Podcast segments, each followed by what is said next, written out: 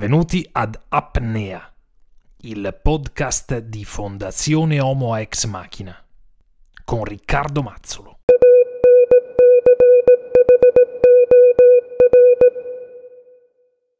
Oggi andiamo in apnea con Riccardo Russo. Oh, thank you. Riccardo Russo e l'indipendenza. Quale click?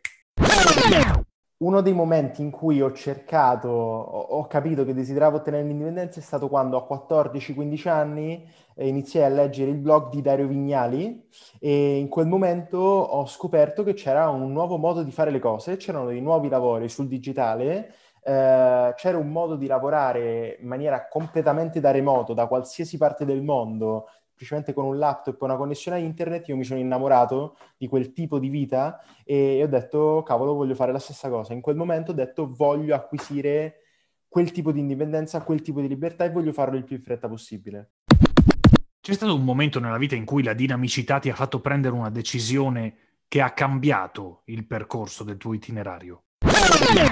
Decidere di licenziarmi dall'azienda in cui lavoravo un anno e mezzo fa, due anni fa a Milano, lessi questo, questo libro no, di Il vicolo cieco di Seth Godin. Avevo capito che mi trovavo in un, in un vicolo cieco, in un fossato, stavo facendo un qualcosa che non era funzionale per la mia crescita e allora lì c'è stato così. Ci ho detto ok, ba- basta, la curva di apprendimento si è appiattita, devo fare altro e in quel momento ho deciso di cambiare, lasciare il mio lavoro, aprire partita IVA e mettermi in proprio.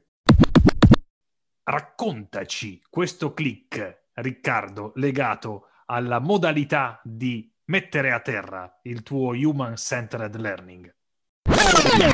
C'è stato un momento a 16 anni, mi ero appena iscritto a LinkedIn, avevo inviato una marea di collegamenti perché volevo raggiungere 500 più, ehm, un momento dove Jacopo Mele, che tra l'altro è il fondatore di Fondazione Max Machina, mi scrive, legge il mio profilo, mi dice ciao Riccardo, mi sembra di rileggere la mia bio, conosciamoci.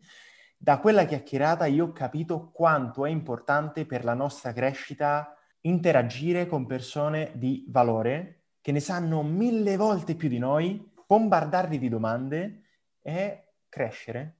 E da quel momento non ho mai smesso di alzare la mano e chiedere aiuto a una persona che pensavo potesse aiutarmi a crescere.